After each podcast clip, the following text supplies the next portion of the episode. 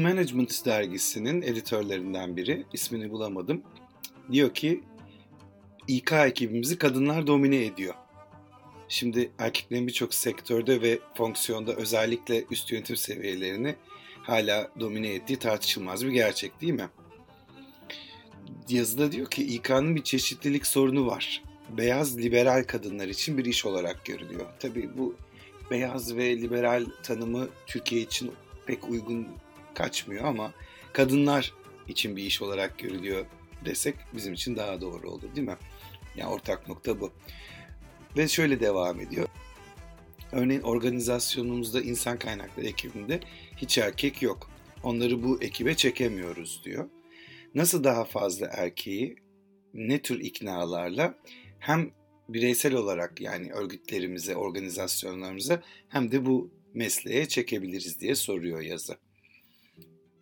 Ve ekliyor, basitçe söylemek gerekirse bir cinsiyetin egemen olduğu pek çok meslek var. Örneğin işte hemşirelik, kadınlarda daha çok biliyorsunuz, mühendislik erkeklerde, sosyal hizmetler yine kadınlarda. Ee, ama sonuçta cinsiyet, ırk, e, siyasi görüş, dünya görüşü, cinsel yönelim, din, dil, başka herhangi bir şeyden bağımsız olarak en yetenekli ve motive olmuş insanları istemiyor muyuz organizasyonlarımızda? E, bütün bunlardan bağımsız olarak diye yazıda var. Biraz da ben ekleme yaptım.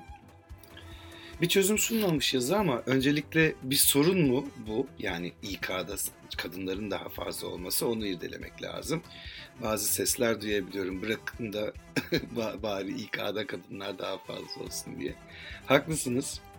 E, ama kendime göre bir takım düşündüğüm nedenler var tabii. Şimdi bir iletişim yoğun bir iş hala ya da öyle algılanıyor. İK tabii son 10 yılda e, daha analitik bir seviyeye geldi ama hala bu algı e, kadınların daha yatkın bu mesleğe e, olmasını doğuruyor olabilir ve mesleğe daha çok iyi gösteriyor olabilirler bu sebeple. Biraz önceki yani şimdi söylediğim şeyle alakalı bu. İK'nın halen fonksiyonlarının tamamen anlaşılmamış olması ve beşeri yönlerinin olandan fazla görülmesi olabilir. Bir de erkekler tarafında hani hiç iş bulamazsak en son seçeneğimiz olabilir diye düşünüyor olması olabilir. Diğer bir konu ve okuduğum makale yeni bir CFO mu geliyor diye düşündüm. Ama bildiğimiz anlamda CFO değil. Bu Chief Feminism Officer. Yazının başlığı Do You Need a Chief Feminism Officer? Yine People Management'ta yayınlanmış e, Elizabeth Howlett tarafından. Elizabeth diyor ki İngiltere'de Haziran 2018'de bir iş ilanı insanları konuşturdu. Yılda 261 bin pound gibi cömert bir ücretle övünüyordu ilan ve üst düzey pozisyonlarda 10 yıllık deneyim çağrısında bulundu. Bunların hepsi kulağa oldukça standart gelse de ilanın farklı bir nevi kışkırtıcı Chief Feminism Officer ünvanı olmasıydı. Teknoloji şirketi Grow.team'in hem erkeklere hem kadınlara açık olduğunu belirten iş ilanı, İngiltere'de sadece bir cinsiyet aradığını söylemek sıkar çünkü, sektördeki erkek kulübünü bozmak ve belki de diğer iş yerlerinin izlemesi için bir model oluşturmak istediğini açıklamış. Ve bu son yıllarda ortaya çıkan son derece spesifik, alışılmadık görünen tek çeşitlilik ve kapsayıcılıkla ilgili iş ünvanı değil. Hemen arkasında 2019 yılında hukuk firması Dentons, Amanda Jones'u ilk küresel kadın gelişim direktörü olarak atadı. Ee, yazıda da genel olarak diyor ilk bu Chief Feminism Officer daha bir kışkırtıcı. O yüzden bu küresel kadın gelişim direktörünü daha olumlu tepkiler almışlar. Ve yazı devam ediyor. Bu tür roller potansiyel olarak çeşitlilik ve kapsayıcılığın geleceği midir diye soruyor yazı. Organizasyonun yeterince büyük olduğu ve çeşitlilik kapsayıcılık ekibinin yeterince kaynaklara sahip olduğu durumlarda gerçekten bu tür ünvanlara ihtiyaç var mı? Yoksa bu işte bu Chief Feminism Officer gibi bir ünvana yöneltilen en genel eleştiride olduğu gibi her zaman belirli bir grubu savunmak için anlamlı bir çabadan ziyade bir halkla ilişkiler denemesi gibi bir şey olarak mı kalacak diye sorguluyor. Ve bir e, DI&I yani e, çeşitlilik ve kapsayıcılık danışmanlık şirketinin kurucusu People Management'a e, şunları söylemiş. Yani aslında söylemek istediği bu tür rollerin arkasında iyi, iyi niyetli mantık kesinlikle takdir edilebilir diyor ve şöyle ekliyor. Bir kuruluşun belirli bir zorluğu olduğu gerçeğine dikkat çekiyor bu tür ilanlar ve en azından bu konuda açık davranıyorlar diyor.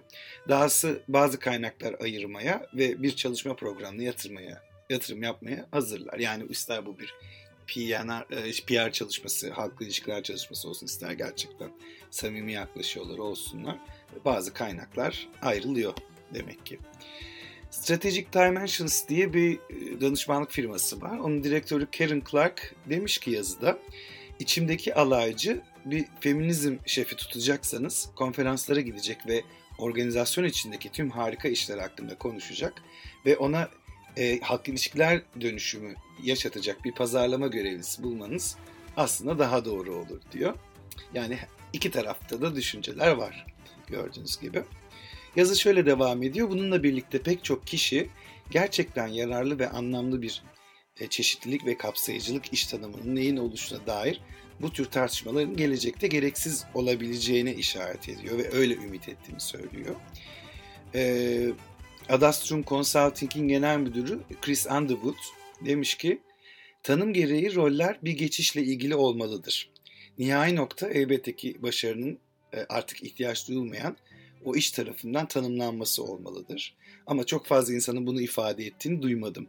Kim elini kaldırıp artık bu işe ihtiyacım yok diyor diyor. e, şey Adastrum Consulting'in e, genel müdürü Chris Underwood. Gerçekten kim der ki e, Dentons'tan demin bahsettiğim Amanda Jones da bunu destekleyici şöyle bir şey söylemiş yazıda. İdeal durum çeşitlilik ve kapsayıcılık uzmanlarına hiç sahip olmamaktır. Çünkü bu konu yaptığımız her şeye dahil edilmelidir diyor ve kabul ediyor. Kendimi gereksiz hale getirebilirsem hedefime ulaşmış olurum. Tam olarak da aslında benim de düşüncem bu şekilde. İnsan kaynaklarının da öyle bir e, fonksiyonu vardı değil mi? Aslında e, hani çok belli e, işler dışında her yöneticinin bir İK şapkası takması gerekiyor. O yüzden belki işte ileride yöneticiler de İK'yı yeterince e, içselleştirdiklerinde e, İK'nın bazı fonksiyonlarında e, bayağı bir azalma olabilir değil mi? Aynısı çeşitlilik ve kapsayıcılık için de geçerli. Yani her görev tanımına yedirilirse, e, şirket kültürü haline getirilirse aslında ekibin bir fonksiyonu kalmıyor. Bu her iki konuyla da ilgili düşüncelerinizi merak ediyorum. LinkedIn'de bu podcast'i e, tanıtım paylaşımının altına yorum yapabilirsiniz. Ayrıca aynı paylaşımda bu yazılarla ilgili linkleri de bulabilirsiniz.